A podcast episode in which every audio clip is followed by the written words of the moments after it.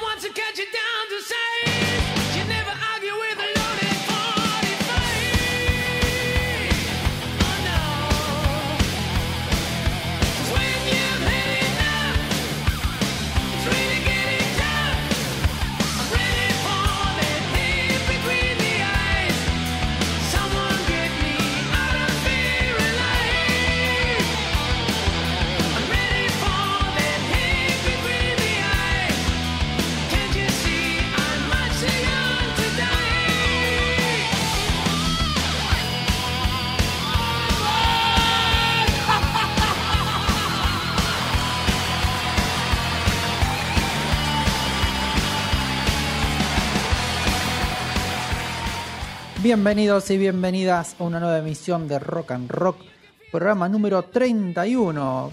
Buenas tardes, Manu, ¿cómo estás?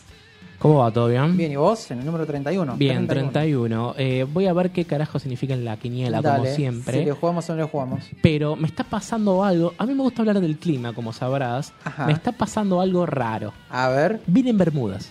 yo venía, mira, venía caminando por acá y decía, pero Manu era del team verano o el team invierno, no me acuerdo. Sé que se quejaba de uno de los dos y te daba toda una explicación. Yo siempre me quejo de todo.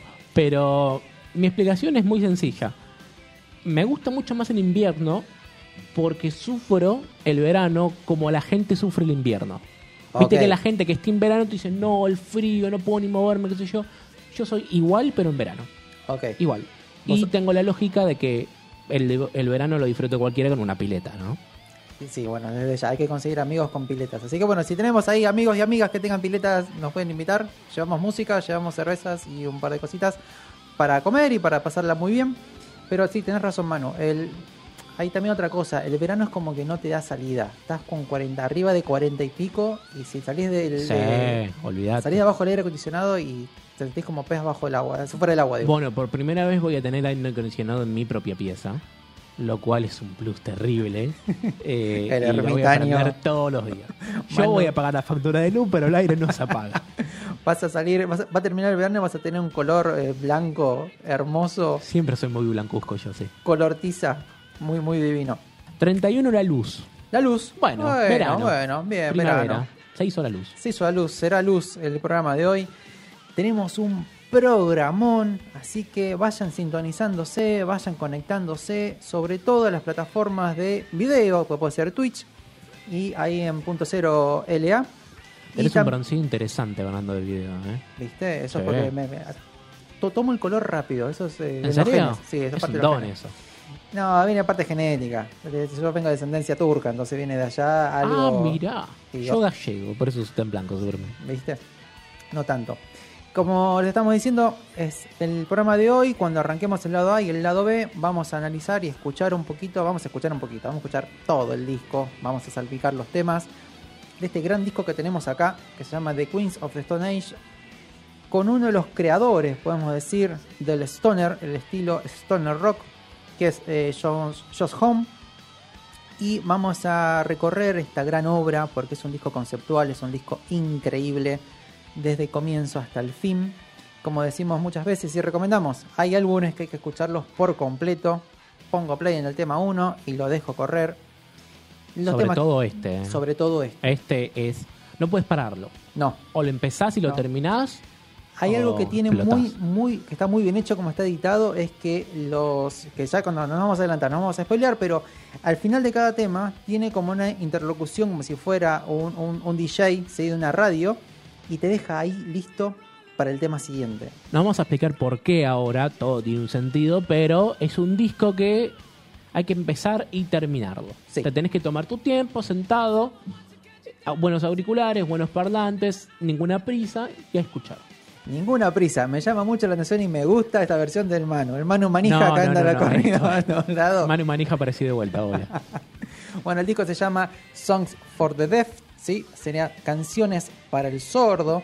Eh, parte conceptual y un poquito, y ya entramos en las efemérides y las noticias de ayer, es un juego de palabras, más que nada es una frase, es canciones para el que no quiere oír, más que para el sordo por algún tipo de afección eh, que puedan llegar a tener, de salud.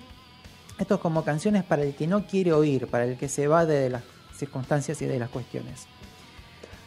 Habiendo iniciado hecho este, este preámbulo, también vamos a tener a Nancy, que me imagino que va a estar viniendo para acá, haciendo sus, sus, sus cuernitos ahí por la ventanilla. Por favor, Nancy, no sueltes el, el volante, que va a venir para el lado A y el lado B.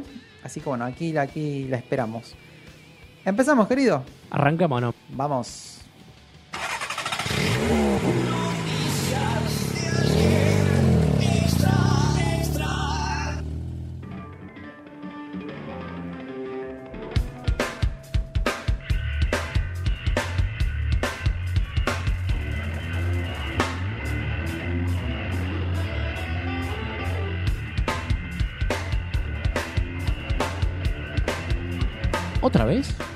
Otra vez. ¿Otra vez vinieron? Otra vez vinieron. Son moneda corriente ya en la casa, ¿eh? Yo creo, ¿sabes qué pasa? No, no- nos coinciden las fechas. Escucha, escucha.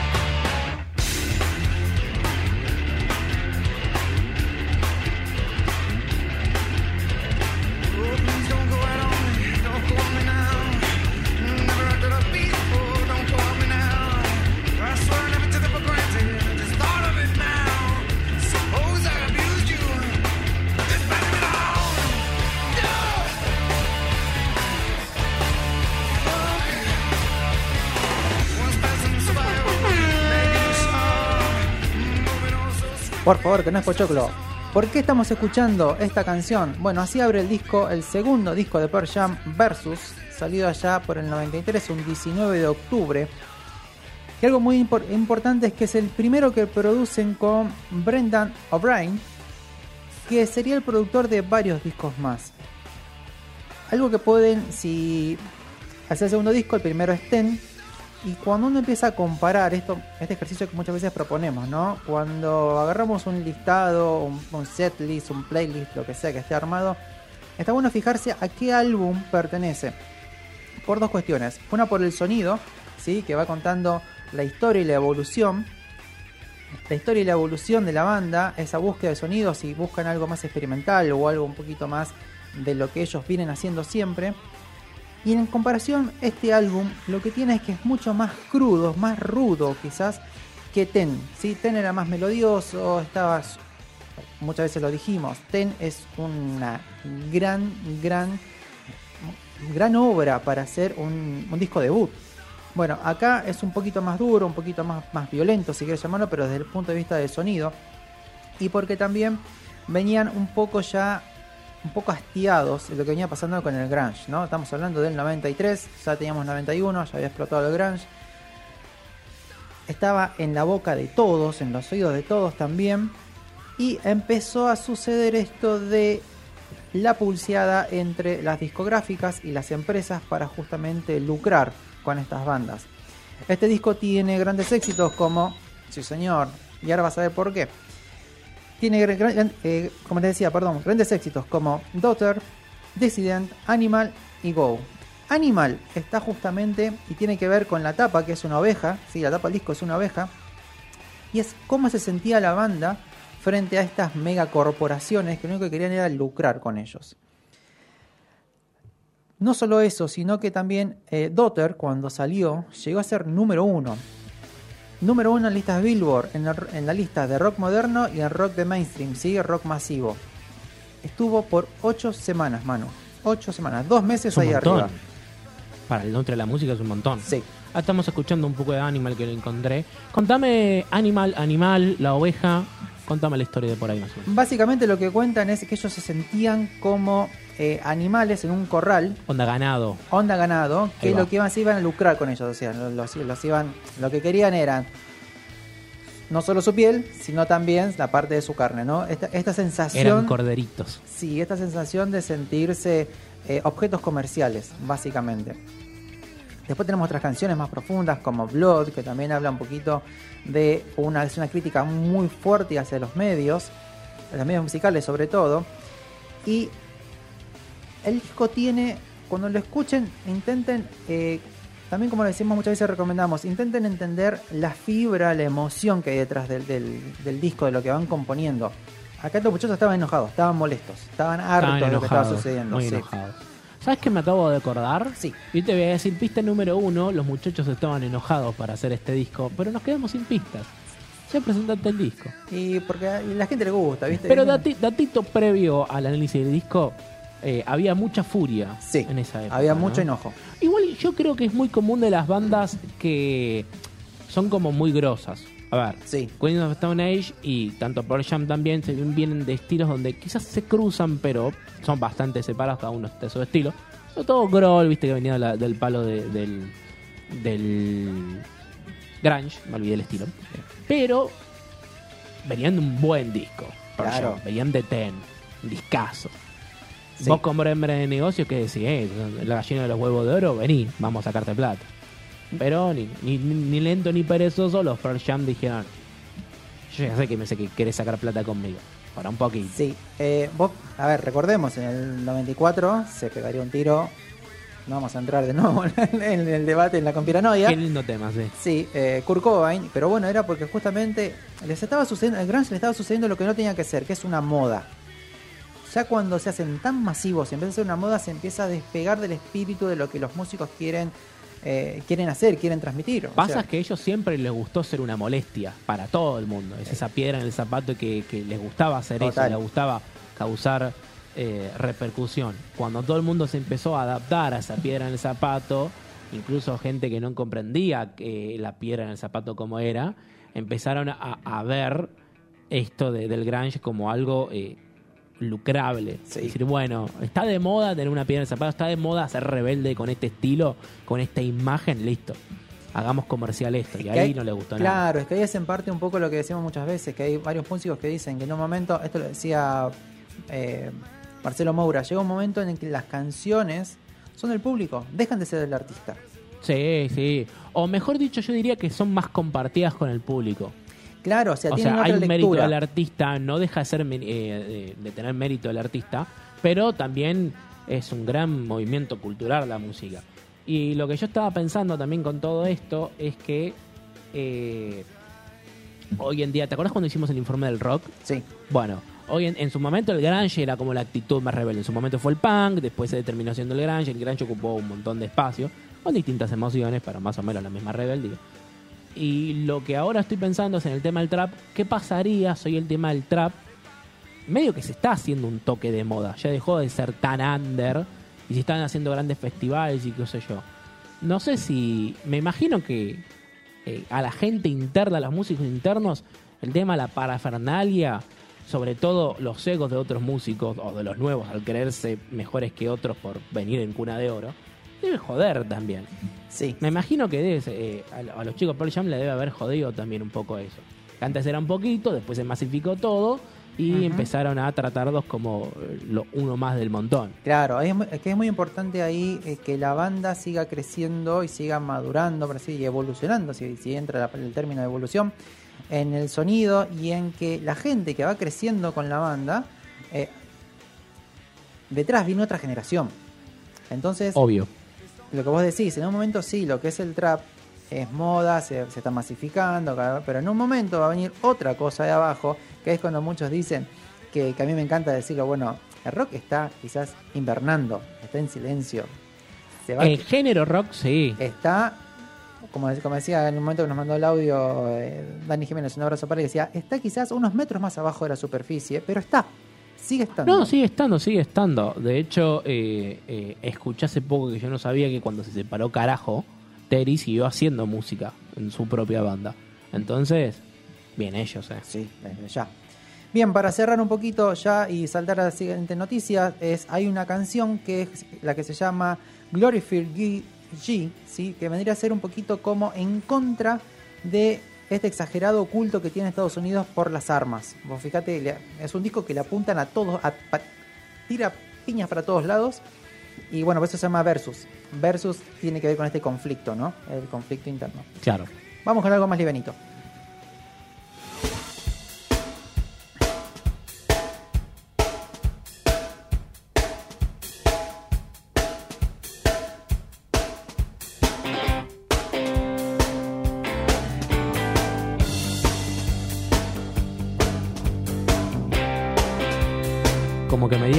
Comprar.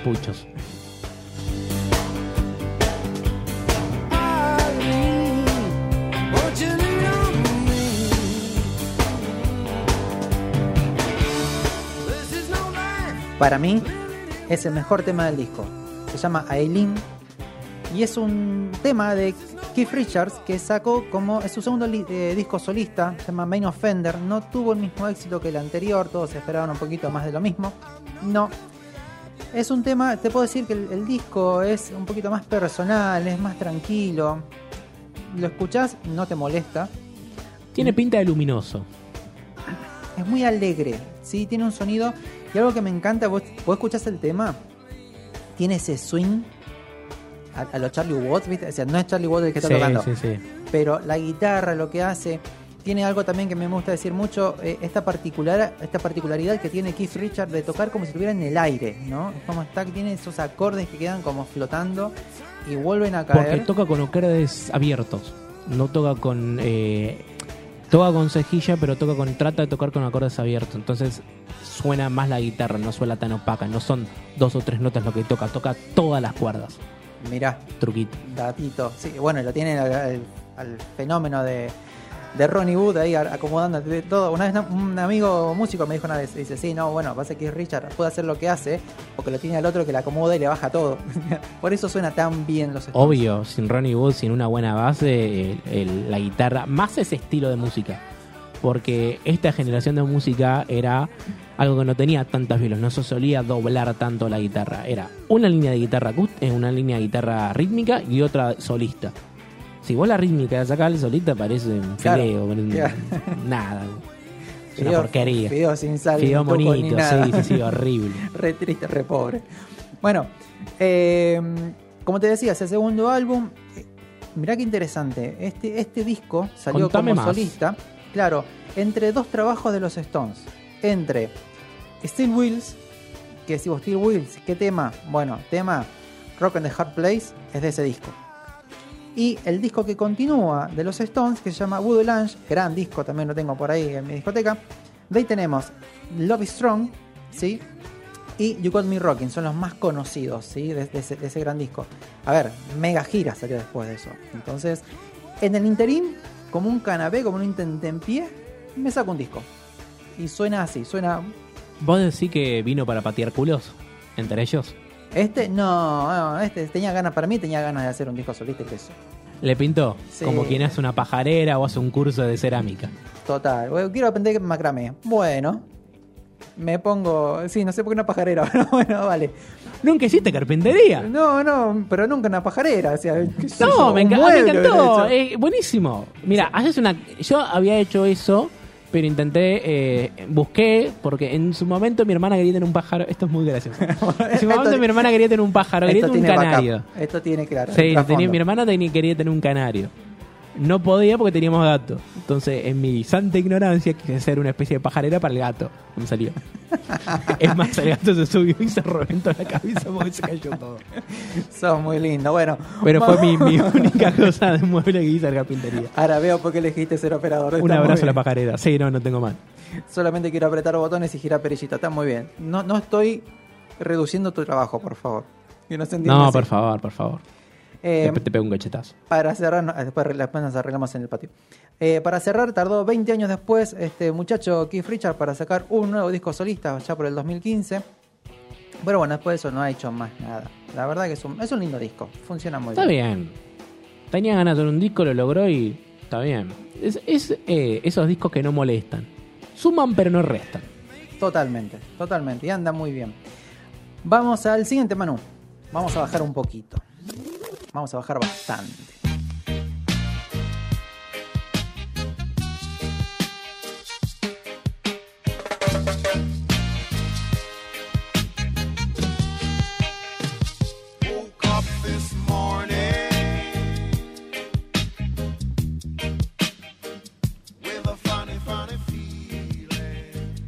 Bueno, funny, funny feeling. Con, un- con una sensación muy, muy No graciosa. puedo evitar pensar en el capítulo de Los Simpsons donde Lisa está contenta todo el tiempo. Ve caritas sonrientes a todos en lados. todos lados.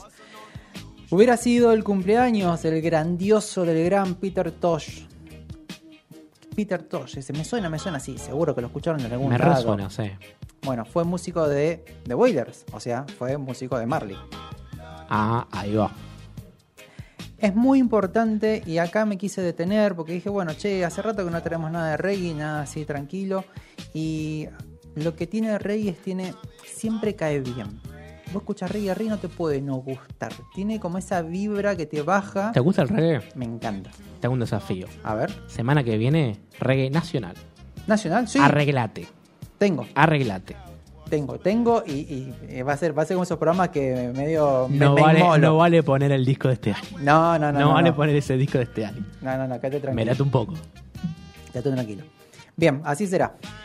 Como te contaba, eh, Peter Tosh fue un gran defensor de los derechos humanos, fue un activista pro legalización del cannabis y sobre todo que fue un gran eh, representante del movimiento Rastafari. Recordemos que el movimiento Rastafari, acá el tema de los dreads y demás, no es una moda porque es un movimiento espiritual, obviamente originado en Jamaica, que tiene una influencia de varias corrientes de pensamientos locales, filosóficas y espirituales. Léase, no es joda, no es chiste, si estos muchachos realmente se lo toman en serio, es una forma de vida, es muy profundo. Y Peter Tosh también lo que hizo fue impulsar y difundir, junto con Bob Marley, lo que fue el reggae por todo el mundo, así sacarlo del lugar, del lugar local y expandirlo. Estamos hablando a mediados de los 70. Y en un momento cuando hablamos de lo que es el punk, el punk en su momento al único estilo, al único género que no se opuso fue con el reggae. ¿Por qué? Porque ambos tienen el mismo espíritu de base, ¿sí? El combatir, el antisistema, la justicia, la igualdad. To- todas las cuestiones humanas también. Entonces, fue el único estilo, el único género que se empanetó y funcionaron muy bien de la mano. Y eso fue muy importante, eso me gusta muchas veces eh, recordarlo. Como les decía, una, una firme lucha contra el sistema, también tuvo un rechazo de la utilización bélica de las armas nucleares, en su momento estamos hablando de las- todas las pruebas que se hacían ¿no? en la Guerra Claro. Fría. Época Eh, jodida, ¿no? Difícil, sí, mu- mucho miedo. Un gran misterio. Como que no se sabía qué iba a pasar. Absolutamente. Era una tensión constante, era bastante, bastante molesto. Como te decía, bueno, defensor de los derechos humanos. Y algo que hizo muy. Fue uno de los primeros músicos, los primeros artistas que estuvo eh, luchando cuando fue toda la movida por el apartheid, ¿sí? lo que fue todo el tema de la discriminación. Entonces, bueno, por eso también quería traerlo y compartirles un poquito eh, la historia de este muchacho. Breve, en algún momento estaría bueno hacer un especial porque hay mu- mucha cultura detrás de esto. Y hay una de las frases que él decía que decía que la verdad ha sido calificada como ilegal eh, en el momento que estaba viviendo. La verdad. Es peligroso tener la verdad en tu poder.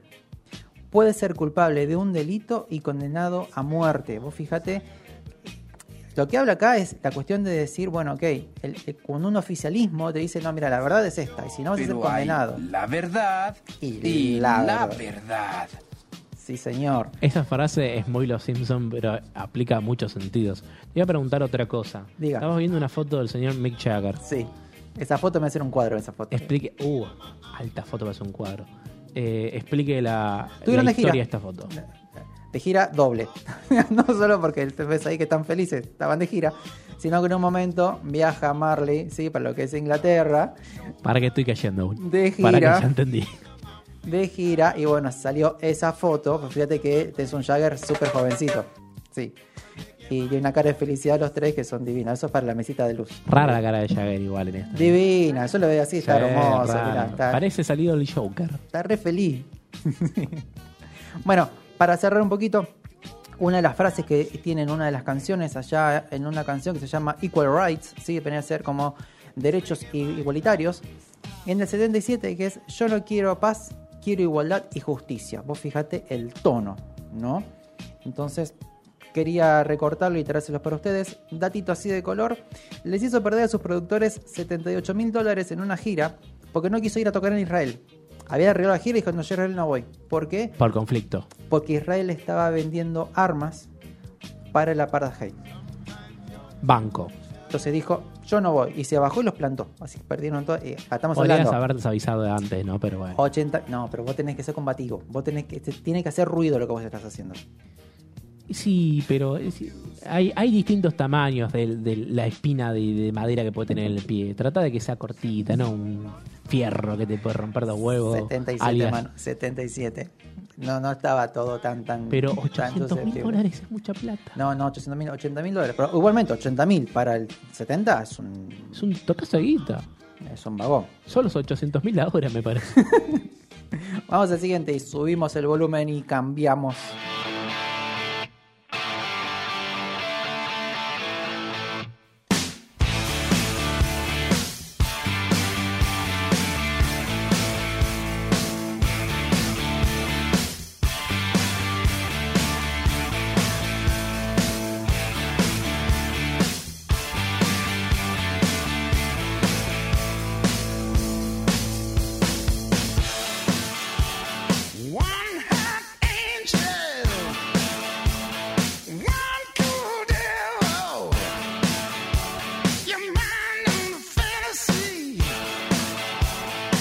Tengo un manudato de esto. A ver. Cuando Manu era muy chiquitito y aprendí, mira cómo se caen de risa. En sus 14, 15 años, cuando recién agarraba una guitarra acústica, por no quedarse con faltas, eh, y después de vivir a cuatro meses con Pancho se compró su guitarra eléctrica, esta fue la primera canción que aprendí a tocar. Muy bien. Ah,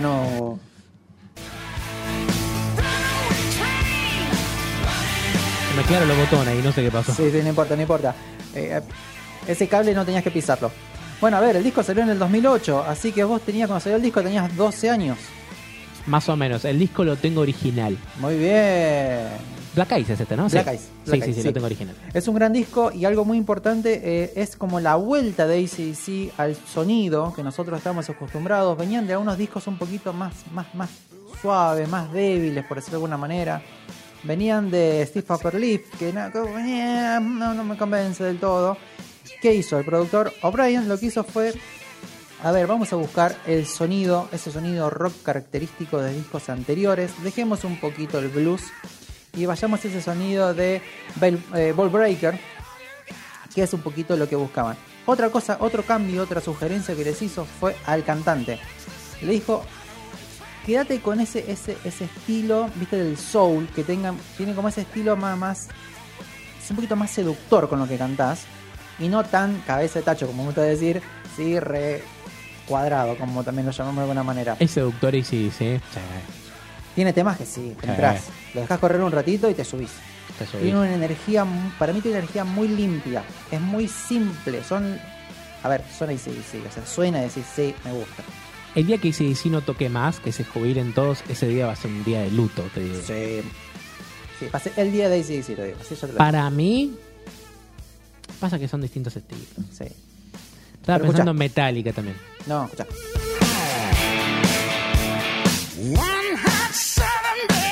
Encima la letra es buenísima. Sí, pero no es todo, es.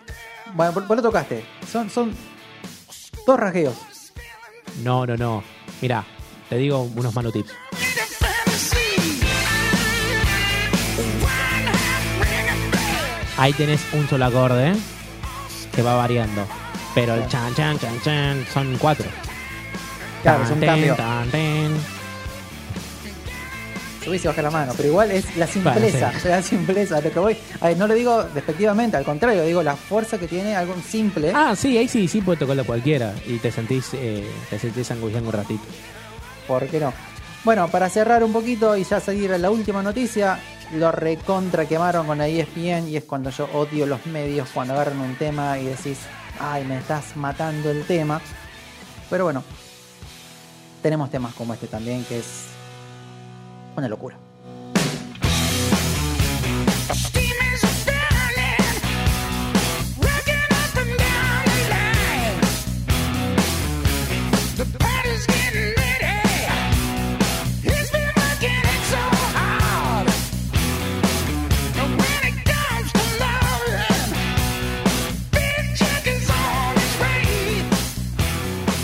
Aparte, lo bien que suena. Está súper bien muy bien. mezclado. Sí, sí, es sí. como que es, es un placer escucharlo. Vamos al siguiente mano y nos ponemos ahí ya, nos vamos preparando motores. Oh, mira. Oh, día de furia. Oh.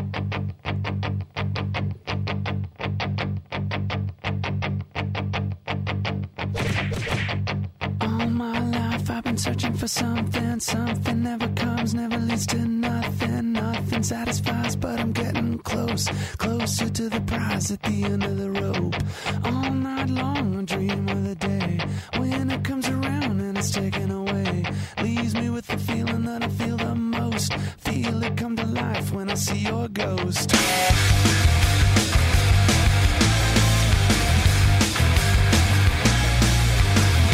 Perdón, estaba haciendo batería.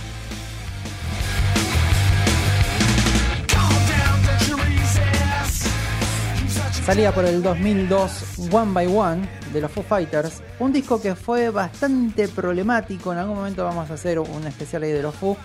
Eh, este disco sale después del disco que tenemos acá en la mesa, que ahora en un ratito va a entrar Nancy. Y fue, un- fue una época, un año complicado para estos muchachos. Venían de gira, eh, habían empezado a preparar este álbum, tenían las maquetas, había muchos problemas internos entre los músicos y sobre todo esto, Hawkins se la pone, sí, tiene una, obre- una- una sobredosis, iba a decirlo en inglés y me mezcló todo, tuvo una sobredosis de heroína y estuvo dos semanas en coma, lo recuperaron, digo, lo salvaron después de ahí. Le Obviamente, pegaron un par de cachetadas, un par de, de agua fría. Dale, dale, dale que va. igualmente no se podía sentar este muchacho a decir, bueno, vamos a grabar ya. Entonces, bueno, en ese interín eh, es cuando Dave Grohl se va, sí, en realidad se va, lo invitan, sí, de Queen of Stone Age a decir, ¿no querés tocar la batería con nosotros? Que yo creo que ahí, ahí está el espíritu de esa bronca y esa base que tiene disco como se escucharon en un ratito. Así que nos vamos a cerrar este bloque escuchando eh, este gran tema que es como el que abre el disco y en unos minutitos arrancamos con el lado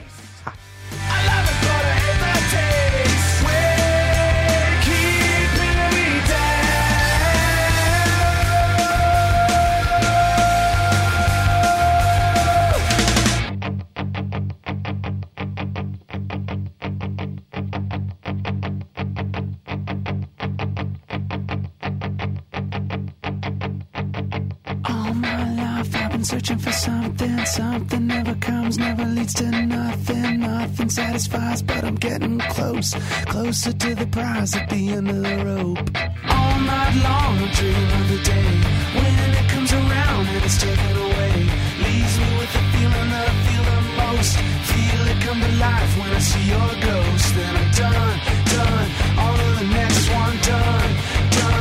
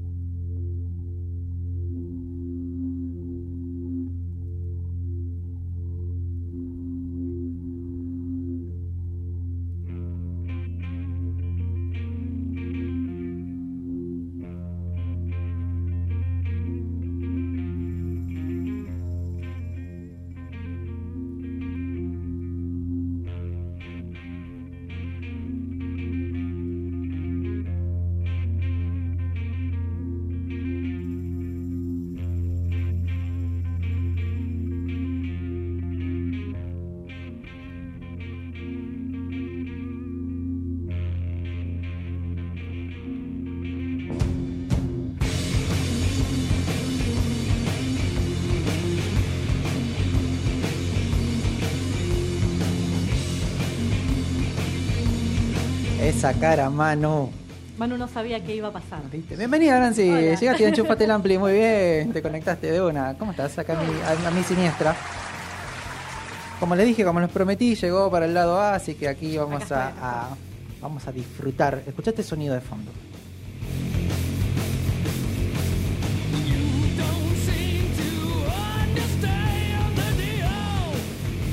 Cara de Manu diciendo, ¿Qué es esa cara, Manuel? ¿qué es esto? Suena feo. hijo. Suena feo. Bueno, Una bola de, de graves. pará, Es- pará. ¿Vieron la snowball que va Sí, cayendo sobre una sí. colina que van encrecentando su bola de graves? Bueno, una cosa así.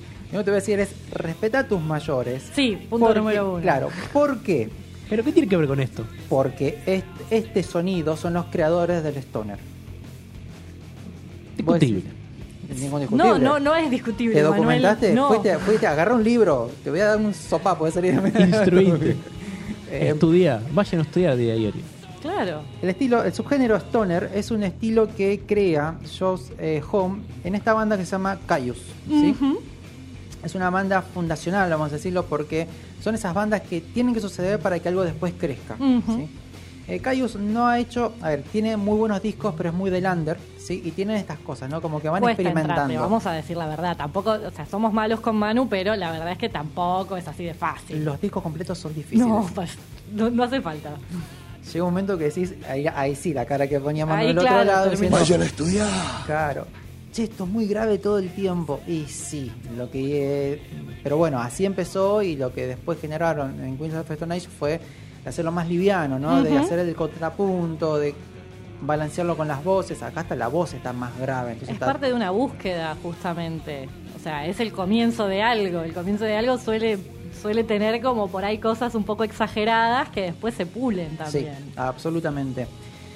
Bueno, como les contaba, Joe Home formaba por el 96, ¿sí? Manu recién aparecía, decía, hola mundo. Manu estaba dando sus primeros, sus, sus primeros respiros. Ahí estaba, y salía, y Home armaba su banda. Home, nacido en Joshua Tree, sí que es en el desierto de California. De ahí también esta cuestión de cómo el lugar, la geografía se traslada al sonido. Sí. Al comienzo escuchábamos e- es- ese ruidito, ese ruidito como el sonajero de la, de la pandereta, ¿no? Bueno, eh, tiene que ver eso con, con la- con las serpientes del desierto. Esta cuestión Muy desértico. de desolación, ¿no? De pesado, de algo denso, de algo difícil. Eh, Cuando era pequeño, él quería tener una batería. Y quiero tocar la batería. Los padres dijeron, no, la batería no, ocupa mucho espacio. Haces un ruido. Sí, no. ¿Sabes qué? Batería no. Bueno, se fue a hacer la guitarra. Pero este aquí tomó clases desde sus nueve años. Tengo otro manudato. A ver. Cuando Manu era muy chiquitito y tocaba la guitarra a los 15 años, me llegó varias notificaciones de los vecinos porque hacía mucho ruido Mucho la guitarra ruido. eléctrica. Y suele Así suceder. que para usted, señora, la guitarra eléctrica también hace ruido. Sí, pero yo he tenido vecinos bateristas, vecinos estudiando batería, y que no es lo mismo que tener un vecino baterista. Ok, tengo, Y tengo muchas Es preguntas. muy intenso. Sí, tengo sí, sí. muchas preguntas. No, no el mismo baterista con el que convivo. Ok. Bien, mira cómo tu- tuviste que amigarte. Ya está, me tuve que amigar, no, no me quedó otra. Eh, Así es la vida. Eh, bueno, como te decía, a los nueve ¿Puedes años. recomendar tapones para los oídos? No tengo, recomendame, busquemos Ah, juntos. Como, te, como les contaba, algo muy característico es que, por ejemplo, su profesor les enseñaba polka. Sí, Y uno dice, claro, esto más esto más esto, y va a generar este sonido. ¿Quieres sí. decir algo? Eh, Sabes que cuando me enteré de eso, en mi, en mi pensamiento lateral, que automáticamente sucede, eh, me vino me vino una polca que suena eh, en el Día de la Marmota. ¿Te acordás del Día de la Sí, Marmota? me acuerdo. Suena la polca de Pensilvania y me imaginaba yo home tratando de tocar esa polca y decía, qué loco, ¿no? Mirá, mirá, Mirá, mirá, mirá que cómo empezó. después. Totalmente, con sus 12 años ya... Uy, qué...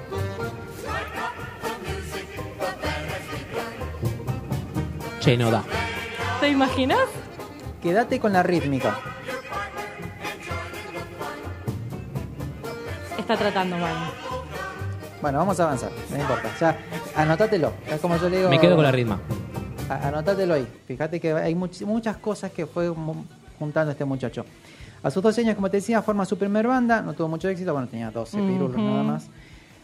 Y un poquito de, de- de contraste. Con los 25, con su, tenía 25 años cuando saca el primer disco de Queens of Stone Age. Era un niño. Era un pequeño. Dale, loco. para Tengo que- 25. ¿Me quieren hacer marcar más? Sos un niño. Con 14, a sus 14 formaba esta banda, Caius, que estamos escuchando. Obviamente todos los músicos son de, de Palm Desert, ¿sí? Ahí, de todo lo que es California, y la banda estaba compuesta por John García, Nick Olivetti y Brand Bjork.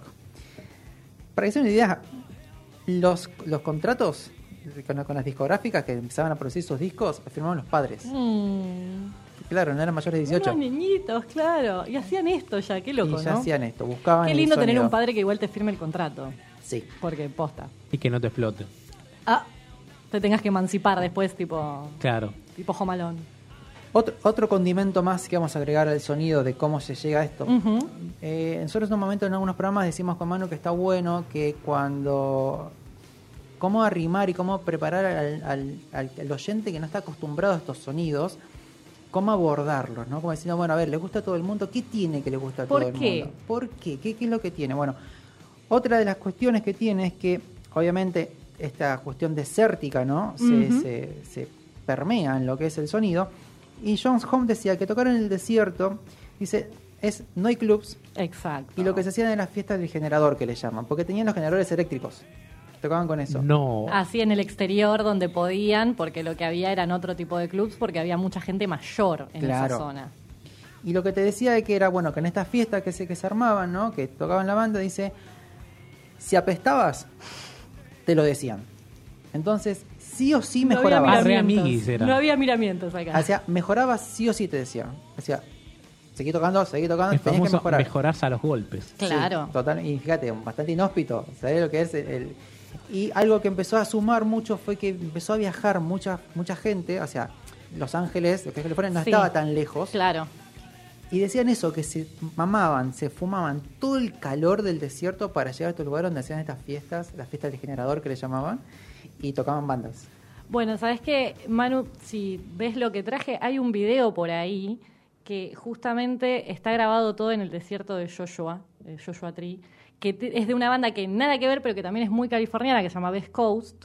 Eh, se llama Desert Night o algo así, o ahora ya me olvidé, pero lo vas a encontrar. Es el primero que está ahí, Manuel. No, el primero, el primero, el primero, Manuel. Ahí está. y que está todo filmado en- ahí en, el, en Joshua Tree, porque es una zona de California como muy eh, ahora conocida debido a toda la movida que se generó en ese momento. Cuando no había nada. Cuando no había nada, exacto. Pero que me parece que está bueno para, para ver un poquito eso de lo inhóspito que vos De- decís que tiene el lugar. Absolutamente. Pasado. Qué eh, colores interesantes que tiene. ¿eh? ¿Viste? Bueno, está Está- trabajado también sí, el video, por supuesto, elaborado. pero, pero sí, tiene, tiene cosas muy hermosas. Sí, pero es una cuestión de mística que tiene el desierto. Sobre todo. Exactamente. Antes de entrar un poquito en el, porque trajimos también otro videito como para ver Sí. ahí, eh, en el sonido, ¿no? ¿Por qué suena tan grave? Bueno, dice que Joe Home lo que, le, lo que le pasó fue que le gustaba mucho el sonido del bajo, pero él lo quería llevar a la guitarra. Mira, Y lo que decía es que, eh, si bien la afinaba tonos bastante más graves, algo que hacía era enchufar su guitarra al, amp- al ampli de los bajos. Entonces, Raro. raro, sí. Joe Home Era un tipo es raro, es un tipo raro. Sí, pero he escuchado que es hipermente conocido eh, cuerdas de bajo en guitarra. Eso para que la guitarra suene más eh, grave. A Más ver, grave. caso de Dave Grohl con Foo Fighters, Sí. ¿no? Pero guitarra abajo te arruina todo el timbre de la guitarra también. es lo que buscaban, es lo que tenían en su momento. Habría que Yo- experimentar. Iba por ahí. Eso, sí, experimentación. bueno, otra cosa que él hacía, o sea, que también le, le- le- le- le reconocen mucho a, a John Home, es la mezcla de escalas. Sí. Dice, hace escalas raras. Ujú. O sea, a vos te enseñan, estas son las escalas, la pentatónica, te- bueno, se, combinan así, hace lo que quieras. El tipo hacía cosas extrañas y eso también generaba eh, este sonido. Algo que tiene Queens of Stone es este, estos ritmos sincopados, estos ritmos, eh, notas que nunca se te hubiera ocurrido poner juntas. Es como que sube, baja, va, viene, genera como un movimiento bastante particular. Sí, lo escuché contar a, a Josh que agarraba, por ejemplo, la escala de blues, pero le quitaba, cuando las iba haciendo, le quitaba una nota. Entonces el sonido cambiaba completamente y lo escuchás hacerlo, tipo hacer el original, digamos, y hacer su versión, y cuando hace su versión es Queen of the Stone Age, pero automáticamente. Re. Bueno, ahora vamos a ver un videito, ¿lo tenés por ahí, Manu? En el cual, ahí, esto lo encontré en YouTube, la verdad es una... Son, dura dos minutos, lo vamos a ir comentando un poquito. Pero es la experiencia de un, de un- un youtuber, ¿no? Que después le vamos a recomendar, así que les pasamos el link. Donde eh, desconstruye, no es, no es soundtrack, eh, quédense tranquilos. Des- No, no, no, no, desconstruye Ay, por favor. y vuelve a armar lo que es el sonido. Cuando quieras, Manu, dale play.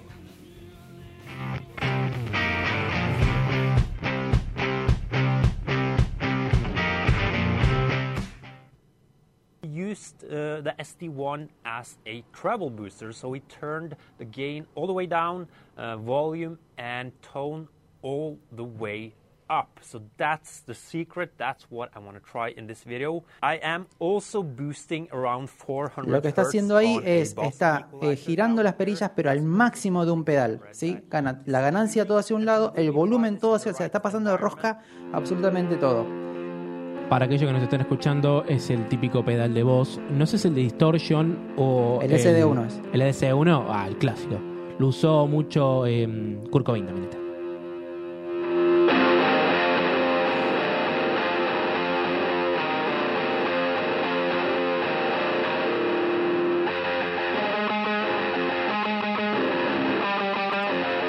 Decime si no hay una búsqueda en ese sonido. Decís, ah, claro, sí, sigue siendo que está buenísimo lo que encontraste.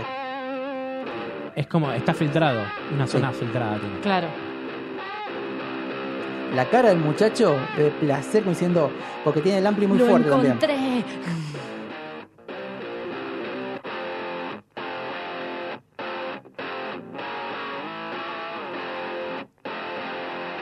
Es un buen ampli y una buena viola igual también, ¿eh? No es poca cosa eso.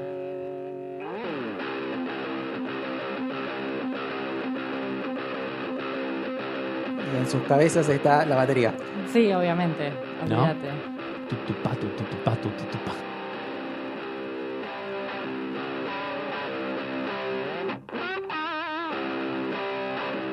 Y Manu esto no lo vio, por eso está muy calladito, está muy atento. Está muy ahí. No atento, esto, está, ¿eh? está atentamente, está pegado al monitor. Era una sorpresa.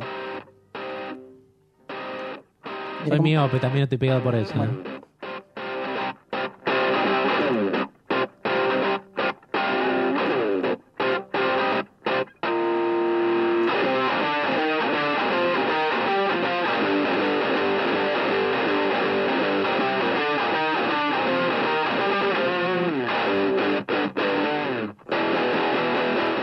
Es igual. Es ¿Viste? muy parecido. Es ahí, ¿Viste? es ahí. Es muy parecido. Es que cuando grabaron el disco, dice que el ingeniero no, no, no le metió mucho ecualización, Ujú. porque quería, quería mantener esa crudeza, ese rock, eso es pesado, tiene, tiene un sonido que está ahí cerquita de lo... A ver, herencia mucho de Sabbath. En un momento le preguntaban, Sí, decía, totalmente. mira, no he escuchado mucho Sabbath, Pero hay pero algo sé que hay ahí, algo que sí. va un poco por ese lado. Bien, ¿estamos preparados? Y con respecto al sonido de la batería, ¿sabías, ¿sabés cómo se grabó? Dígalo. No, dígalo usted, dígalo usted si sabe. Antes que nada quería hacer un, un pequeño homenaje a la comunidad. Dejé un frame en donde está configurado el, el pedal. Pedal. Tiene al mango el nivel, al mango el tono, nada de drive. Claro, Claro. el secreto de ahí es, es el, la campana que tienen los medios en el tono, medio agudos, y que no tiene nada de distorsión. Entonces hace como Claro. un sonido medio huecado en esa zona. La piola. ¿Tiene gatito cuente. o cuento yo? Cuente, cuente, cuente. Bueno, vos vas mechando. si Dale. No se peleen, no se peleen. No, no, no, nos no. peleamos para darnos el lugar. Por Bueno. eso se están peleando. Lo que fue la batería fue, estaban buscando un sonido muy preciso, muy seco. Eh, justamente en, en la previa con Manu estábamos ahí medio discutiendo y conversando el tema de, de- de batería. Y, Yo tenía una teoría que fue totalmente desmentida a los 5 segundos. Muy bien. Claro, y porque a lo que a Manu no le, no cerraba en cierto punto era la sonoridad de los distintos Claro. elementos del kit de la batería. Claro, lo que pasa, lo que hicieron fue y sonorizaron donde estaba tocando Dave Grohl y lo que hacían era, por ejemplo, en un momento hacían la toma de los tonos. Sí. Como él seguía tocando, obviamente tenían que llevarle el ritmo y se quedaba medio tonto tocar solamente los tones. Ellos llamaban, le llaman dummy, Sí. que es cubrían lo que era, por ejemplo, el, el redoblante y el bombo. Entonces es como que golpeaban el aire y no se registraba ese sonido. O sea, él podía hacer toda la toma, pero que se registre solo una parte. Y entonces fueron haciendo tomas donde se registraban las distintas partes de la bata. Sí, igual tenés que ser un relojito. Sí, claro, pero o sea, no me extraña, no me extraña que no que, que sea otro que no sea otro baterista que no sea Grohl. Eh, lo que me extraña es que sea totalmente perfecto. Esto no fue en pocas tomas, eh. No, ni seguro que no. Él dice que A menos que haya sido triado, lo cual era mi teoría, lo cual No. desmentimos. Eh, si no, esto no fue en pocas tomas ni en pedo. lo que dice el productor es que admiró la disciplina. al- Algo que tiene eh, Grohl es disciplina. Es Aparte el- es un- estamos hablando de un Grohl grande, un Grohl Sí, 2002. sí. O sea, no, no el Grohl de Smell Like Teen Spirit, justamente. Claro. No, para nada, para nada. O sea, Pero eh, esto no es algo que se puede hacer en, en poquitas tomas. Por No, más que sea bueno, eh. No, seguro Ni que el hicieron. ahora, ni el Grohl no, de No, antes. seguro que lo hicieron en Lo que varias. dicen que es en la búsqueda, en la construcción del sonido, eh, admiraban eh, justamente el desempeño y la voluntad de decir, bueno, ahora de vuelta. Bueno, dale, vamos a hacer de vuelta. Claro. Vamos a grabar de nuevo. Bueno, o sea, lo mismo, pero sin esto. Bueno. Además, te suena un, un datito que para mí tiene, que es que tiene como un gate, seguramente, los cuerpos. Esto es para evitar sonidos de otro, de otras filtraciones de otros cuerpos.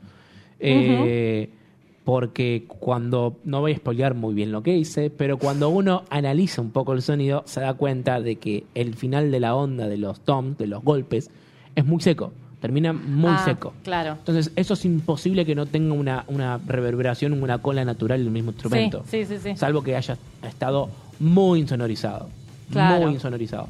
Puede ser, pero para mí también hubo ayuda de algún hardware. ahí. Sí, Sí, un poco y un poco, claro. Desde ya. Y también, viste que Grohl justamente es como muy profesional y, y tiene mucha experiencia y querían que algunos temas suenen un poco más duros, un poco más secotes también, no solo desde el sonido del instrumento, sino desde la forma de tocar. Entonces le dijeron, toca como si no tuvieras muñecas, para que sea bien, bien G del pibe al momento de tocar. Bien pesado, claro. Bien pesadito y hay algunos en donde le pidieron como que pierda fineza también. Y Mirá. si los escuchás se nota. Se Sí. nota, se nota. Ahora que me tirás el dato, se nota un montón. ¿Viste? El chabón eh, es, es muy poco articulado. Claro. Es muy poco articulado. Es todo Igual- muy eh, eh, parejito. Claro, igual hoy lo escuchaba con, con un baterista y me decía, igual hay momentos en donde lógicamente Sí, tiene sí, se va. Sobre no- todo en, no en tema platos. En tema Sí. platillos es complicadísimo controlar la dinámica de los platillos. Estamos hablando de un disco que es súper controlado la dinámica. Sí. Súper comprimido. Del bajo ni te cuento. No, está súper. Bueno, cerrando un poquito de preámbulo y a empezar a escuchar el disco, es lo siguiente: es un disco conceptual. Hay todo. Mientras vamos escuchando los temas, vamos a irles contando un poquito cómo, cómo lo- se concibió este disco. Y algo muy importante: piensen que están en un viaje. Sí. Porque el disco es un viaje. Es un viaje que va desde lo que ellos llaman el downtown de Los Ángeles hacia el desierto, hacia Joshua Tree, o sea, hacia su casa, Exacto. ¿sí?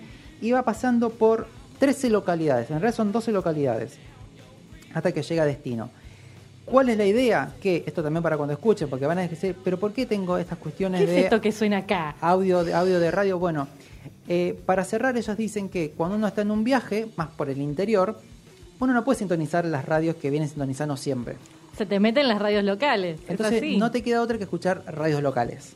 ¿sí? Entonces parte de este, de este viaje, parte de esto es eh, justamente como si fuera un viaje y lo que va sucediendo por cada uno de los lugares. Entonces, vamos a empezar ahora en unos segundos con la primera canción que se llama You Think I Ain't Worth a Dollar, but I Feel Like a Millionaire. Vendría a ser como, vos pensás que no valgo ni un dólar, pero yo me siento como un millonario. Fantástico. Creo que, creo que con eso estamos listos como para Sí, empezar, ¿no? ¿Cómo? Bienvenidos al viaje y escuchemos el primer tema, así abre el disco de Queens of Stone Age.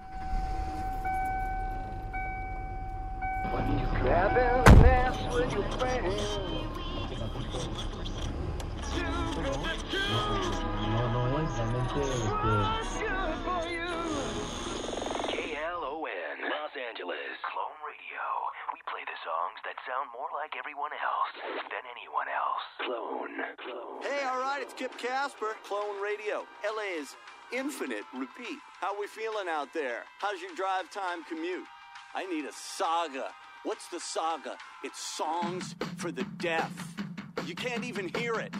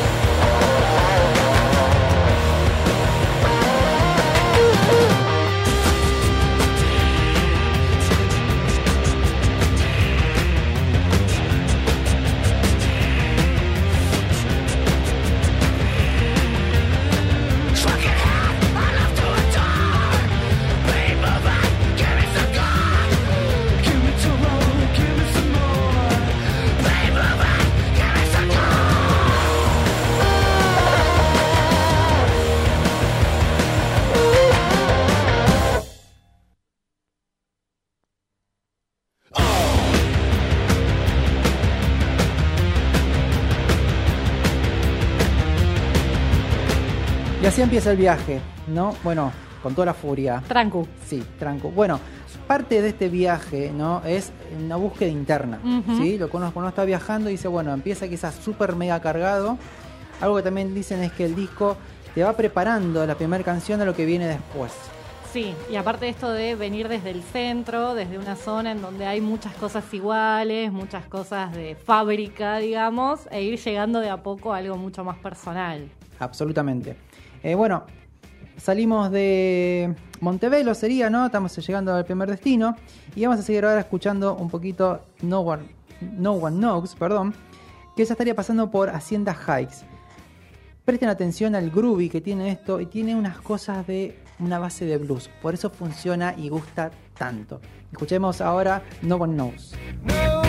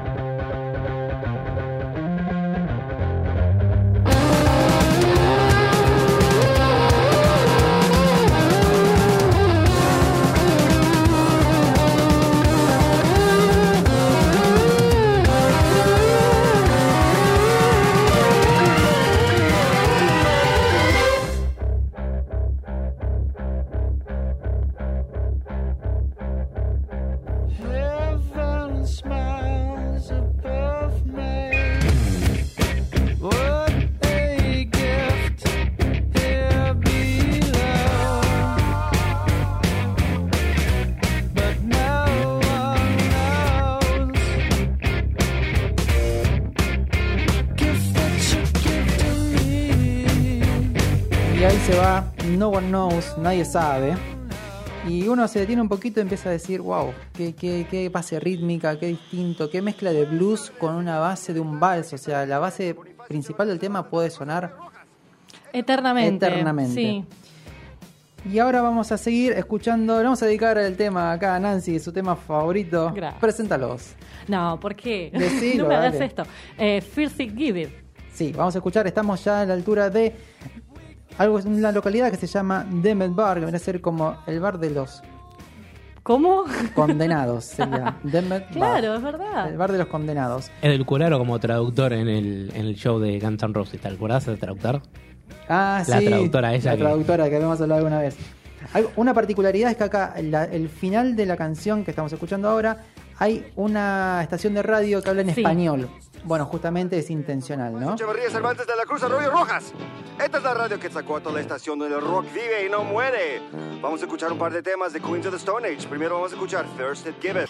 Qué música impresionante, temible y verdaderamente ahora. Van a ver, a ver, a ver, aquí va, aquí va, aquí va, aquí va.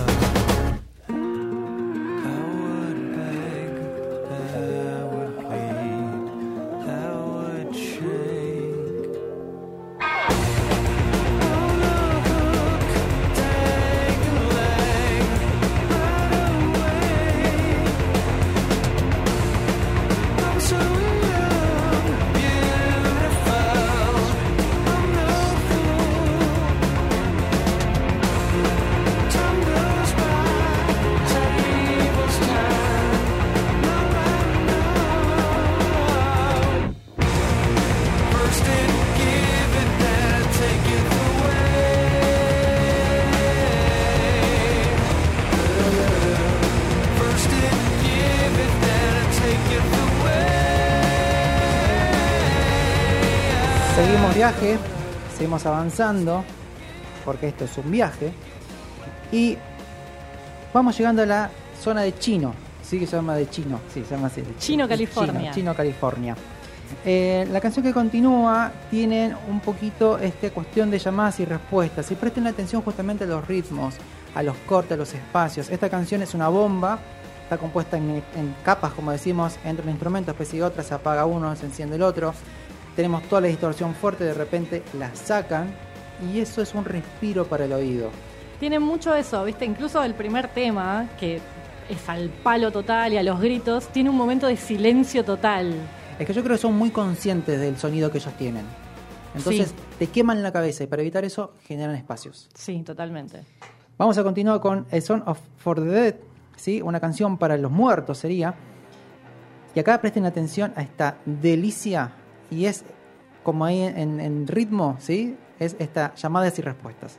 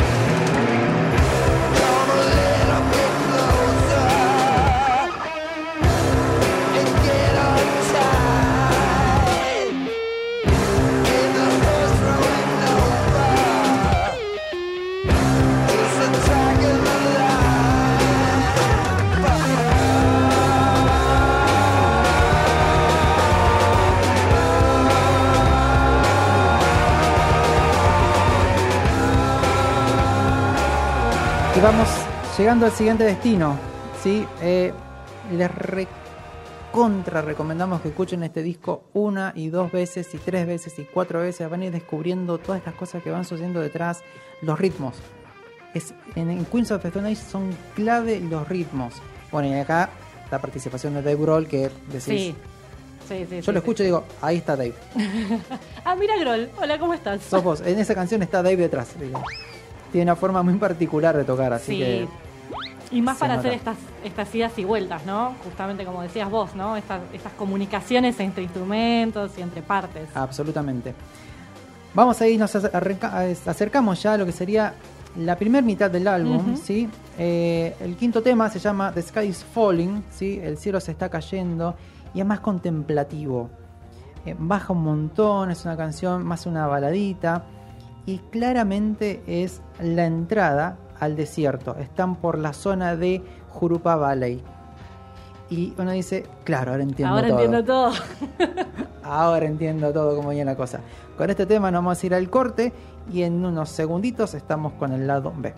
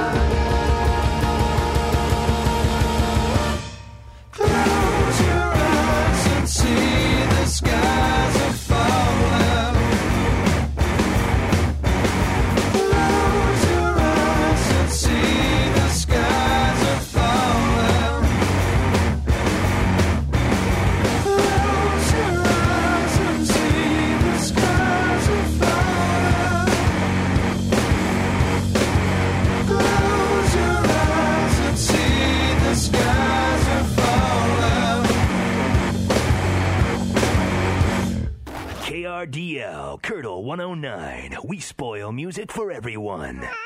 Shut up, you little brat. What, you want to learn something? Yes, I do. What, you want me to teach you something? You want to learn something? All right, here's a useful lesson for you. Give up. Just quit. Because in this life, you can't win. Yeah, you can try, but in the end, you're just going to lose big time because the world is run by the man. This is Rock and Roll Radio. Stay tuned for more rock and roll.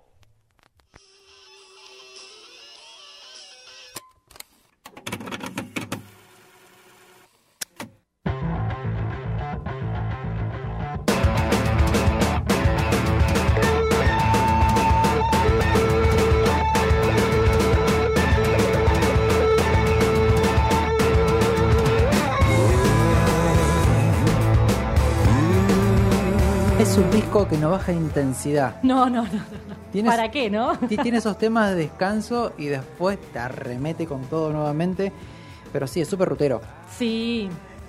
Este lado, como, te, como les contaba, te contaba Nancy, este, este disco, en este viaje, ya estamos en pleno desierto. Y los temas que, eh, estos temas del medio, ¿sí? por así llamarlo, o sea, nos saltamos un tema que se llama Six Shooter, que sería pasando la zona de Riverside. Ujú. Este tema, el tema anterior y este tema es muy cortito, el tema Sí. anterior, es como más experimental, por eso no lo pusimos, lo saltamos. Este se llama Hungry Tree. Ujú. Eh, ya estaríamos por la zona de Moreno Valley. Y estos dos temas están dentro de un concepto que sería un momento de reflexión. Mira, Sí, es en el momento en el cual ya venís viajando hace rato y estás ya te vas para adentro, ¿no? Un poquito. Estás con- solo con tus pensamientos, Claro. ¿no? Y bueno, algo que también se nota es en la forma de cantar, que un poquito contábamos recién, me contábamos recién Nancy, que yo le decía, eh, cuando uno escucha, ¿no? Esta banda, si les es muy fuerte el volumen, escuchen la bajita y después de a poquito cuando el oído se vaya ablandando, se vaya, lo vaya aceptando, la próxima escucha la van a hacer más fuerte y se van a dar cuenta estos matices que Sí. tiene. Me pasó. ¿Viste? Sí, sí, sí, me pasó con el experimento que hicimos ayer a la noche. Señor. Y obvio. Y me pasó que al principio era todo como muy fuerte y fui de a poquito bajando un poco la intensidad y encontré que no estaba tan comprimido. Pero la a primera escucha fue una patada en el pecho. Sí, sí, sacude mucho y bueno, que puede llegar a ser agresivo hasta para el oído. Sí. Entonces por eso hay que darle calma, hay que entrar con calma. Recordame la fecha del, de este disco. 2002. 2002. No me extraña. Época complicada para Época todo lo que es complicada. mastering. Exactamente, bueno, cambio de tecnología, teníamos cosas, cosas nuevas, cosas distintas. Eh, antes de ver un poquito, ahí Manu preparó el multitrack que hace tiempo que no, no teníamos, así que bueno, lo he hecho laburar y preparó ahí un multitrack. Eh, le No es algo que hice hoy a la mañana para nada. ¿eh? No, no, no, por favor. Eh, algo que les queríamos decir es justamente lo que tiene Queens es esta, esta forma muy extraña y particular de tocar. No solo, primero, que el Colorado, o sea, Josh Home, el guitarrista, el que la voz, ¿no? Que está ahora escuchamos. Este disco también, ojo, que tiene En tres esta cantantes. voz, claro. Esta es la voz de él. Porque tenemos tres cantantes en este Justo se cayó cuando subiste, pero no importa.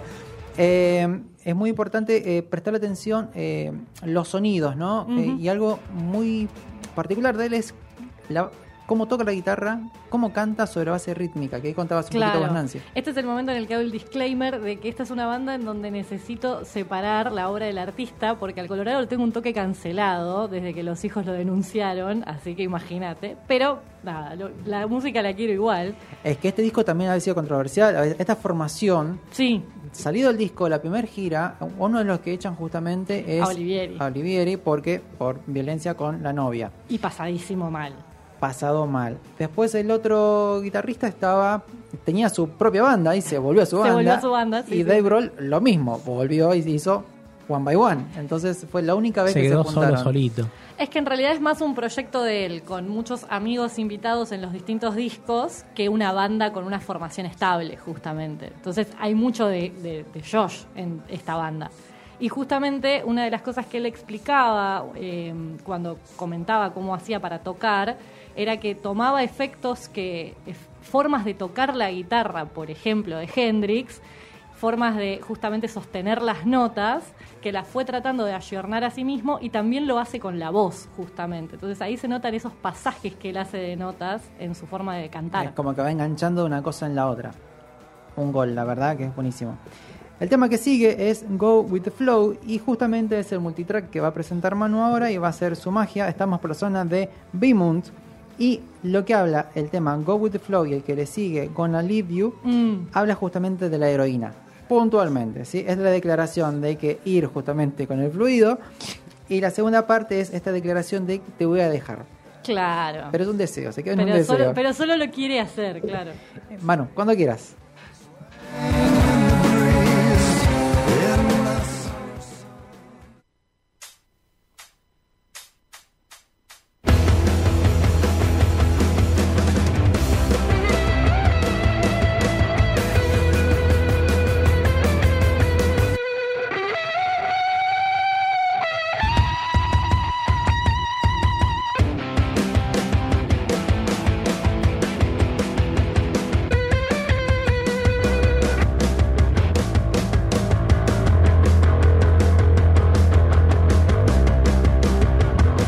Escuchando y digo, está súper ecualizado. O sea, te das cuenta que esta es como sería una premezcla, puede llegar a ser.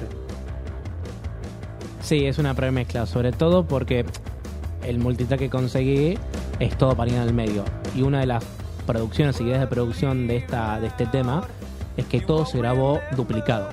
Hay Mm. dos líneas de bajo, dos líneas de tambor, dos líneas de, de plato, bueno, izquierdo y derecho, eso es muy común. Eh, dos líneas de bombo, eso es raro, eso es raro. Dos líneas de guitarras. Está, hay una guitarra solista y en el medio un pianito que hace ting, ting, ting. Es molestísimo. Eh, No digas molestísimo. hay un coro Sí, ahí también, escucha. está el coro. Y eh, por último está la, la- la línea de voz de él. Supuestamente, según lo que yo escuché en la mezcla original, y esto es historia mía, para mí lo grabaron todo doble, con el sentido de darle más espacialidad al tema. El tema es muy comprimido. Claro. Tema muy comprimido. Todo suena eh, muy al mango. Sobre todo el tacho y la guitarra. Esto.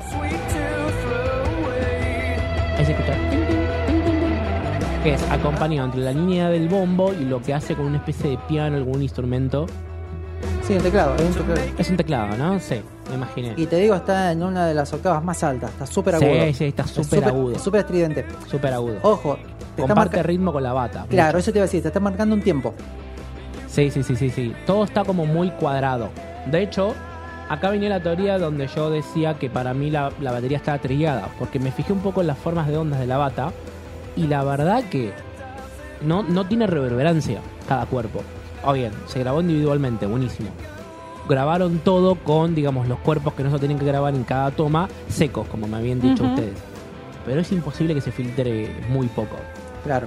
O sea, algo de reverberancia tiene que tener. Para mí acá hubo un hardware en el medio. Es imposible sino que sea tan preciso. Esa opción o que fue trillado, cosa que no creo.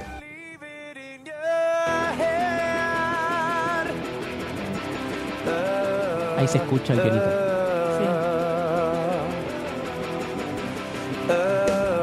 Te digo, tiene un regueo muy punk, te digo. Es verdad. Sí, es muy punk. ¿Viste? Es muy Sí, punk. sí, sí. Eh, habría, habría que investigar, no me acuerdo, ahora te averiguo el BPM de esta canción. Es bastante rápido. No tan punk, pero bastante rápido. Y la canción termina así, medio sopetón. Sí, sí, sí, termina ahí, continúa. Cuando termina, termina, punto. Y ya está. Ahora viene el tema que se llama Gonna Leave You, que vendría a ser la respuesta al tema que escuchamos antes.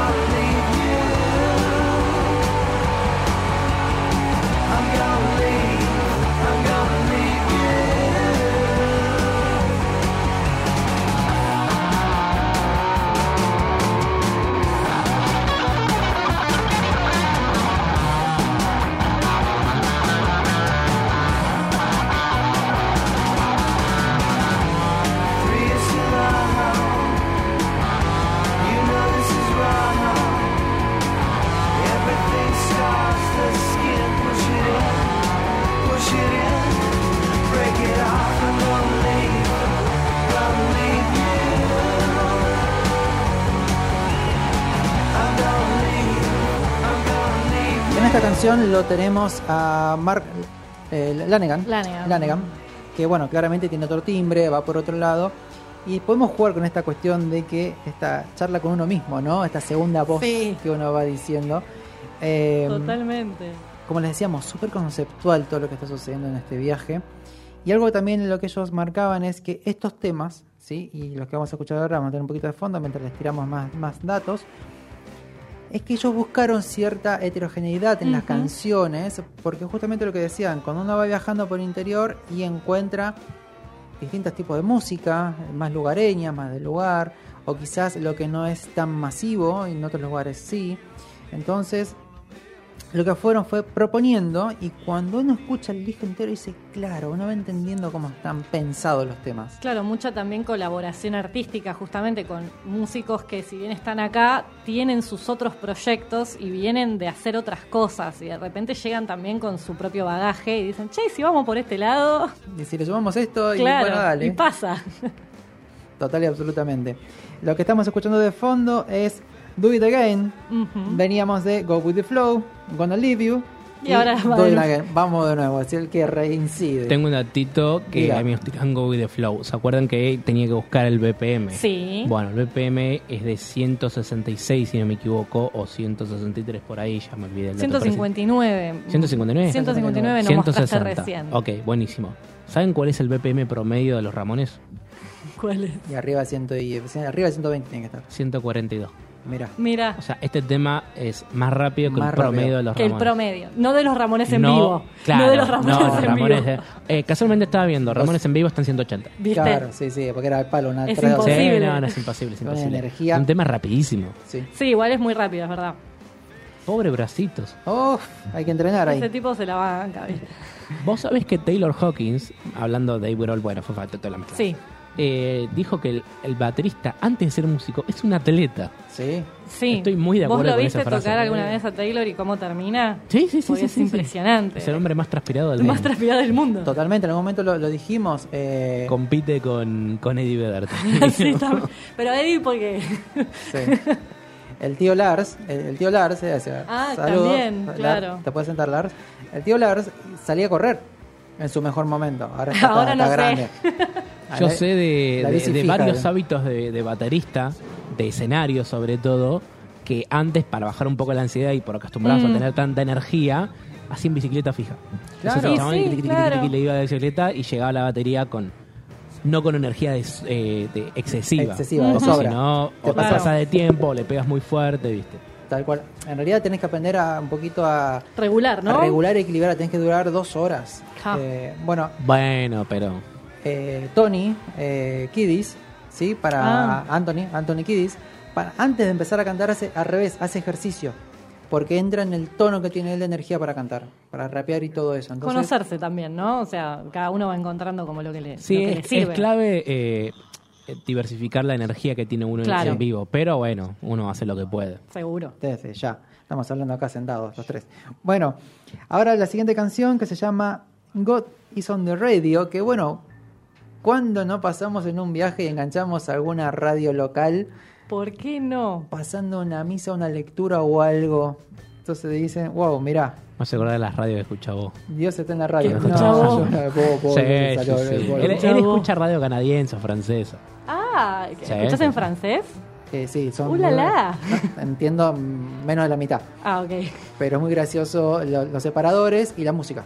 Después te lo voy a pasar. Bueno, mira, mira qué bien, mira qué interesante. Un, un manutip. Hay un dato donde hay eh, páginas donde ves globalmente todo el, Sí. mapa y vos puedes elegir distintas estaciones de radio según el, el país. Claramente ya lo conocía porque ya me lo han mostrado. Ah, bueno. Garden Radio. Eh, aprovechando este tema, vamos, voy a traer algo que justamente oyentes. bien, bien bonus track, bien pensamiento lateral. Me gusta. Eh, porque justamente este tema por nombre, pero más que nada, de Sky Falling, un poco de Song for the Dead y Hanging Tree, que tiene estos coros tan particulares, tan medio como de, como de misa, pero no de, no de una misa muy santa, me hicieron pensar que un buen maridaje para este disco, para esos temas por lo menos, es Misa de Medianoche. Que sé que vos la viste. que es esta miniserie de este año de Mike Flanagan, la nueva miniserie de Mike Flanagan que se puso a hacer cosas para Netflix a lo loco y que me parece que tonalmente hay algo que maneja que está bueno y que tiene que ver. Sí, coincido porque tiene esa, esa dis- disonancia y aparte la historia, la historia Eh. es, es muy muy buena, la verdad que es un enfoque y una forma de contar, si querés, más de lo mismo, pero con algo, de una forma completamente original. y con un punto de vista totalmente diferente. Y me gusta mucho jugar con esta idea de la, de la iglesia de noche y los coros que ellos le meten a los temas, me parece que Entra. maridan muy bien. Perfecto, me encantó ese dato, Nancy, buenísimo. Bien, estamos por la zona ya de Morango, ¿sí? Morango Valley, y justamente tiene esta cuestión de venimos del infierno de la heroína, de te voy a dejar, no tengo, vuelvo a caer. Acá estoy, me libero, habla Dios. No me libero y llego a la parte más, si querés, espiritual, ¿no? Como, ¿qué, qué hago con todo mi Y ser? ahora, claro. Estaría buenísimo plantearse como divertimento cuál sería nuestro eh, nuestra ruta nacional. Y la La podemos 40. hacer. De La- Ushuaia a la Quiaca, lo- ya lo Eh, hizo. pará, tengo un datazo o tengo una ideaza. En algún momento hagamos un especial de 10, 12 canciones, lo que es un, un álbum tradicional, mencionando distintos lugares Me gusta. en el título, argentinos, y hacemos nuestra propia ruta. Ok, Y ponemos rutas argentinas como bonus track. Y ya Claro. fue. Ya fue. listo. Se imprime, se queda así, se arma, se, se prepara. Dejen de producir en vivo, chicos. Por favor, por Jamás. favor. En un momento me decía, bueno, deja de prometer en vivo. Bueno, no prometí ahora, más. mira, ahora promete ahora él. promete él. ¿Sabes, la- Así no se sabes que puede. la- la- subiendo todos los, eh, los eh, capítulos a Spotify ¿Te fuiste dando cuenta de todo lo que prometiste? y tengo una lista de cosas, che, tenemos que hacer esto, la puta madre. Hacé la listita. Sí, sí, sí, sí, sí. Bien, ¿algún datito más? Eh, por ahora no, sigamos, sigamos. Sigamos entonces. Entonces, bueno, mientras se va a ir apagando ahora God is on the radio, vamos a escuchar Another Love Song, que es una muy linda canción, que es otra canción de amor.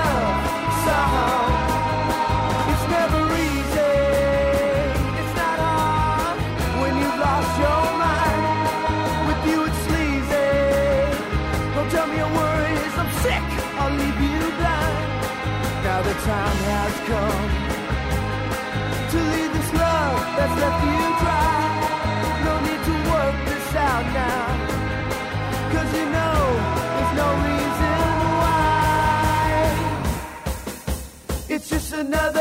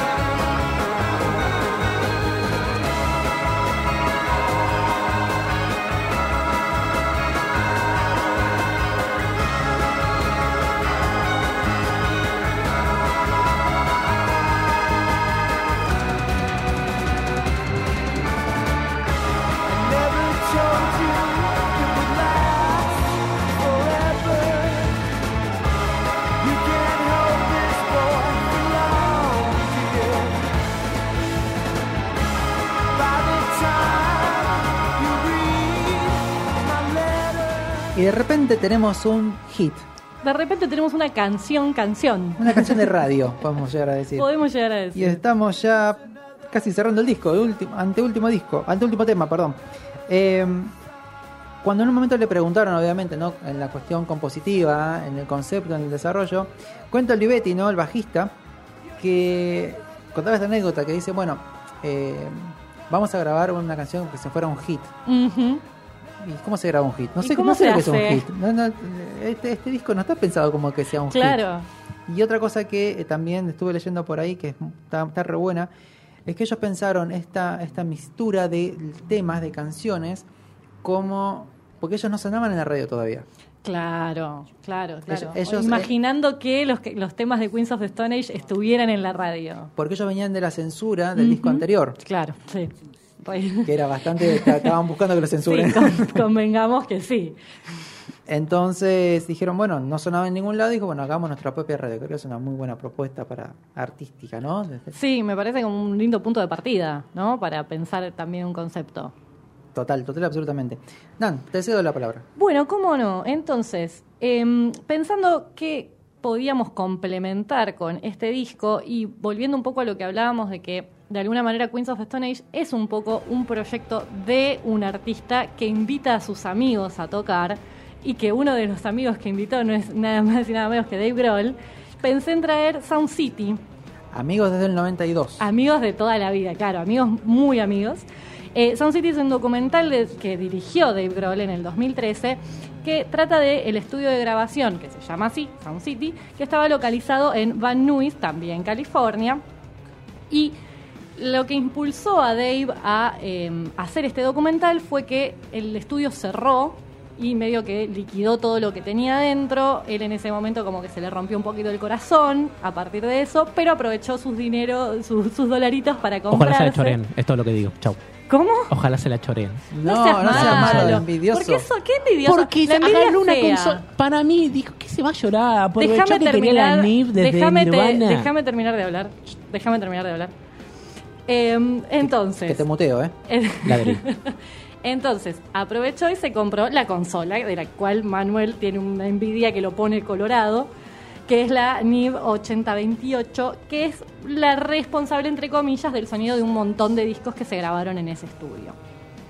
El documental, a su vez, está acompañado no solo por un montón de entrevistas a la gente que tuvo que ver con los discos que se grabaron ahí, sino que además se grabó un disco de colaboraciones eh, con esta consola, justamente, que se llamó también Sound City Real to Real, que ganó dos Grammys y en la Bien. cual participa Josh, justamente, en un tema que se llama Mantra, que es nada más y nada menos también que Home, Grohl y Trent Reznor, la, la máquina que hay detrás de Nine Inch Nails, que es Trent Reznor. Eh, se juntaron los tres a delirarla y hacer un tema que se llama Mantra, eh, que estamos viendo un poquito ahí el, el videíto. Eh, así que es uno de los colaboradores, justamente. Y me parecía interesante pensar en esto, en cómo él también colabora en otros proyectos.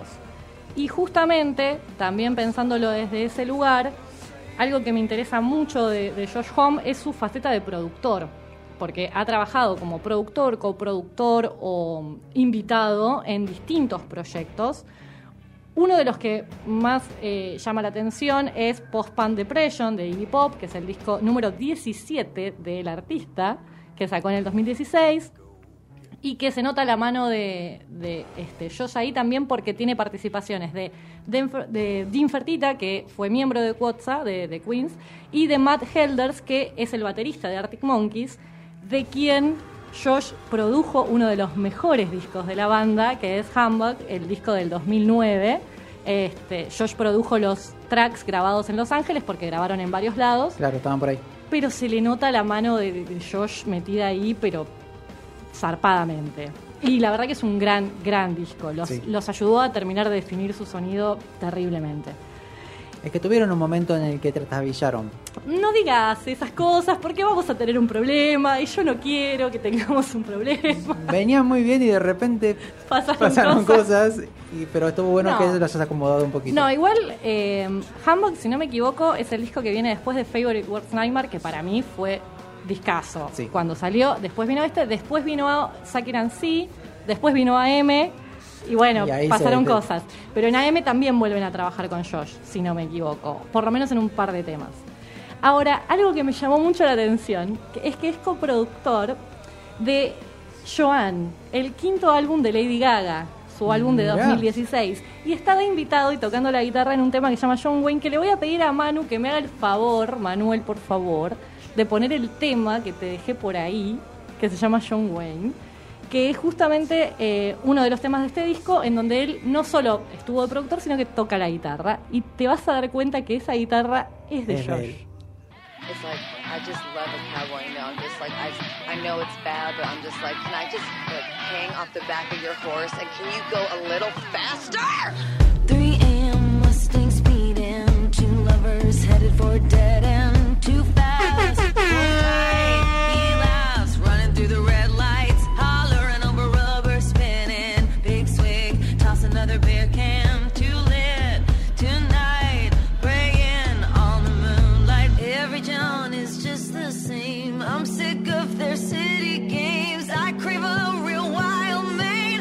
¿Está Grohl también? ¿Un tema, no? No, no sé a quién pusieron, pero escuchás la guitarrita. Sí, sí, sí, sí.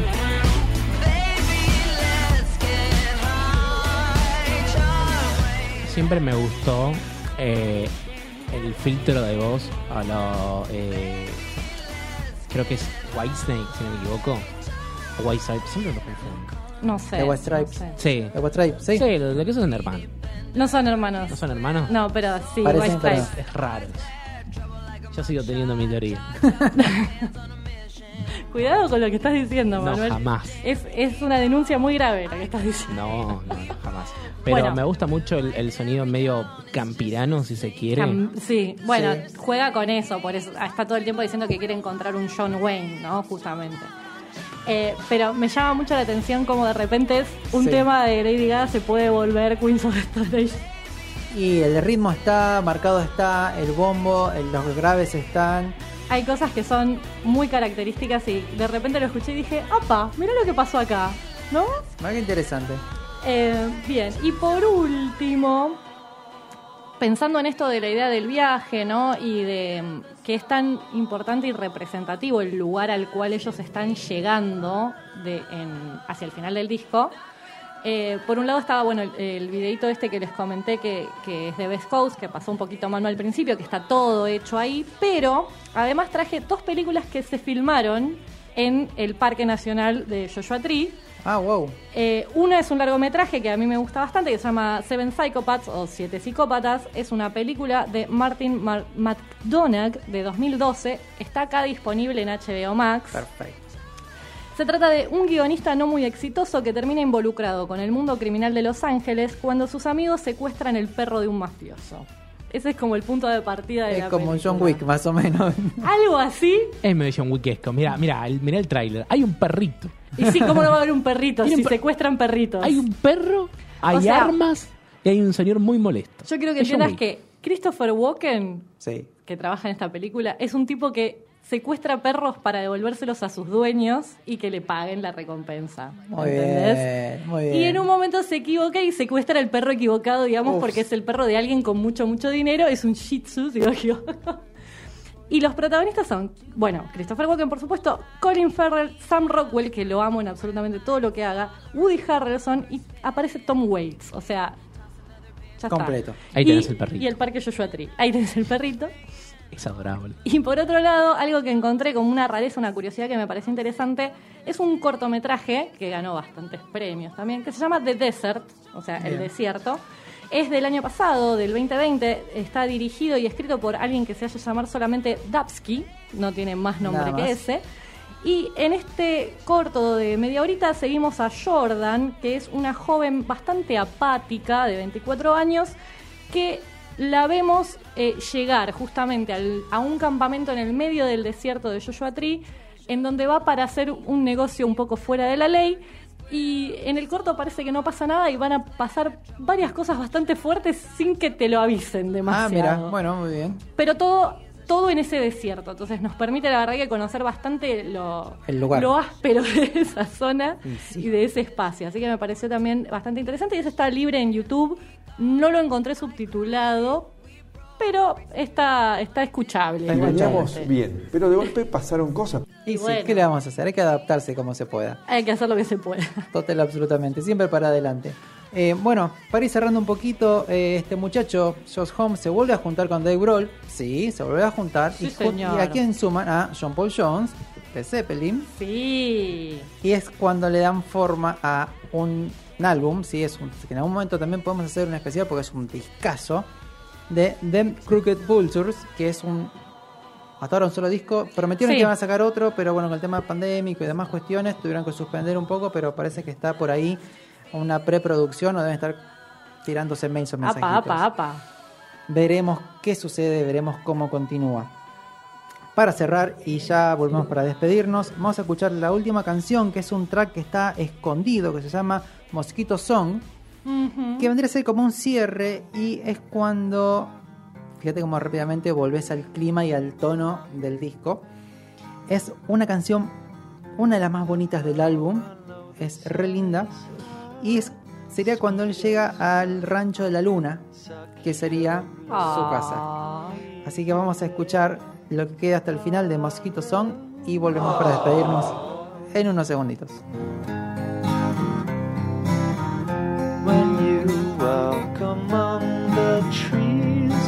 Listen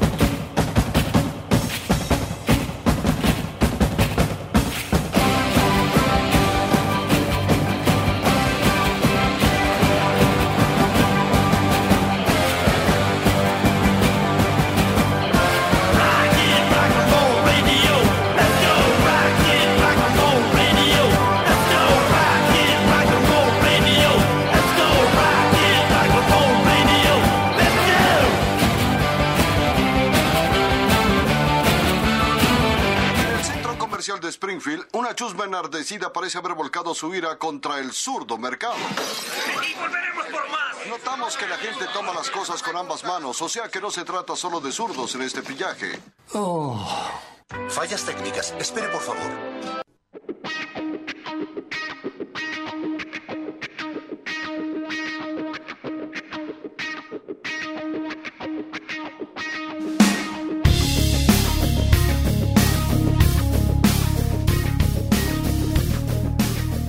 Cómo baja este tema, me encanta. Cuando lo elegí dije, necesitamos algo como para hacer ese... Para decir, bueno, ya está. Ya está, cerramos. Fue un muy lindo programa, gracias por todo. Fue muy lindo. Claro.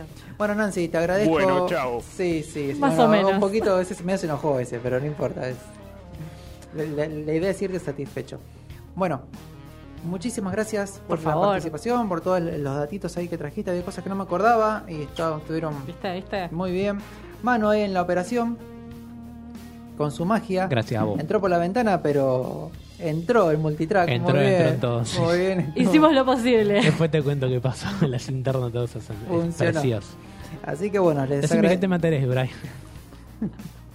les agradecemos por acompañarnos, por escucharnos, por estar del otro lado, por compartirnos. Eh, nos encontramos el viernes que viene. Estamos pensando ahí un poquito con qué vamos a ir el viernes que viene. Deja de hacer producción al aire. Vamos a ver. No, que me, ya te lo dije, ya tenés, tenés dos espacios. Ok. Tenés Ok. eh, Reggae Nacional o la Ruta Argentina. Usted elija. No, Ruta Argentina Pará, hay que relaburar y me deja pará, laburando claro. solo. No, no, no. Vamos a hacer eh, reggae. solo. Vamos a hacer reggae nacional. Y acá sacamos los trapitos y los colgamos. Queridos, queridas, gracias por estar acompañarnos. Quédense que en unos segunditos Nancy continúa. Yo sigo. Y eh, bueno, la blonda está mirando por otro lado, pero bueno, le toca Pero está el acá turno esperándonos. a Vicky de clase B. Sí, que está no, más o menos, no importa. La queremos igual. Ah, ahora me No, está no mirando. ahora sí, ahora te está prestando Estaba atención. distraída. No sé con quién está hablando allá atrás. No le des bola al dueño de la radio, por favor. Bueno, gracias. Gracias por, se enojó, ya se enojó, por escucharnos, acompañarnos. Le dedicamos el programa que pasó también al querido Dieguito González. Y nos encontramos el viernes que viene. Cuídense, cuiden al que tienen al lado. Vean el lado más brillante de la vida. Y nos vemos. Chao.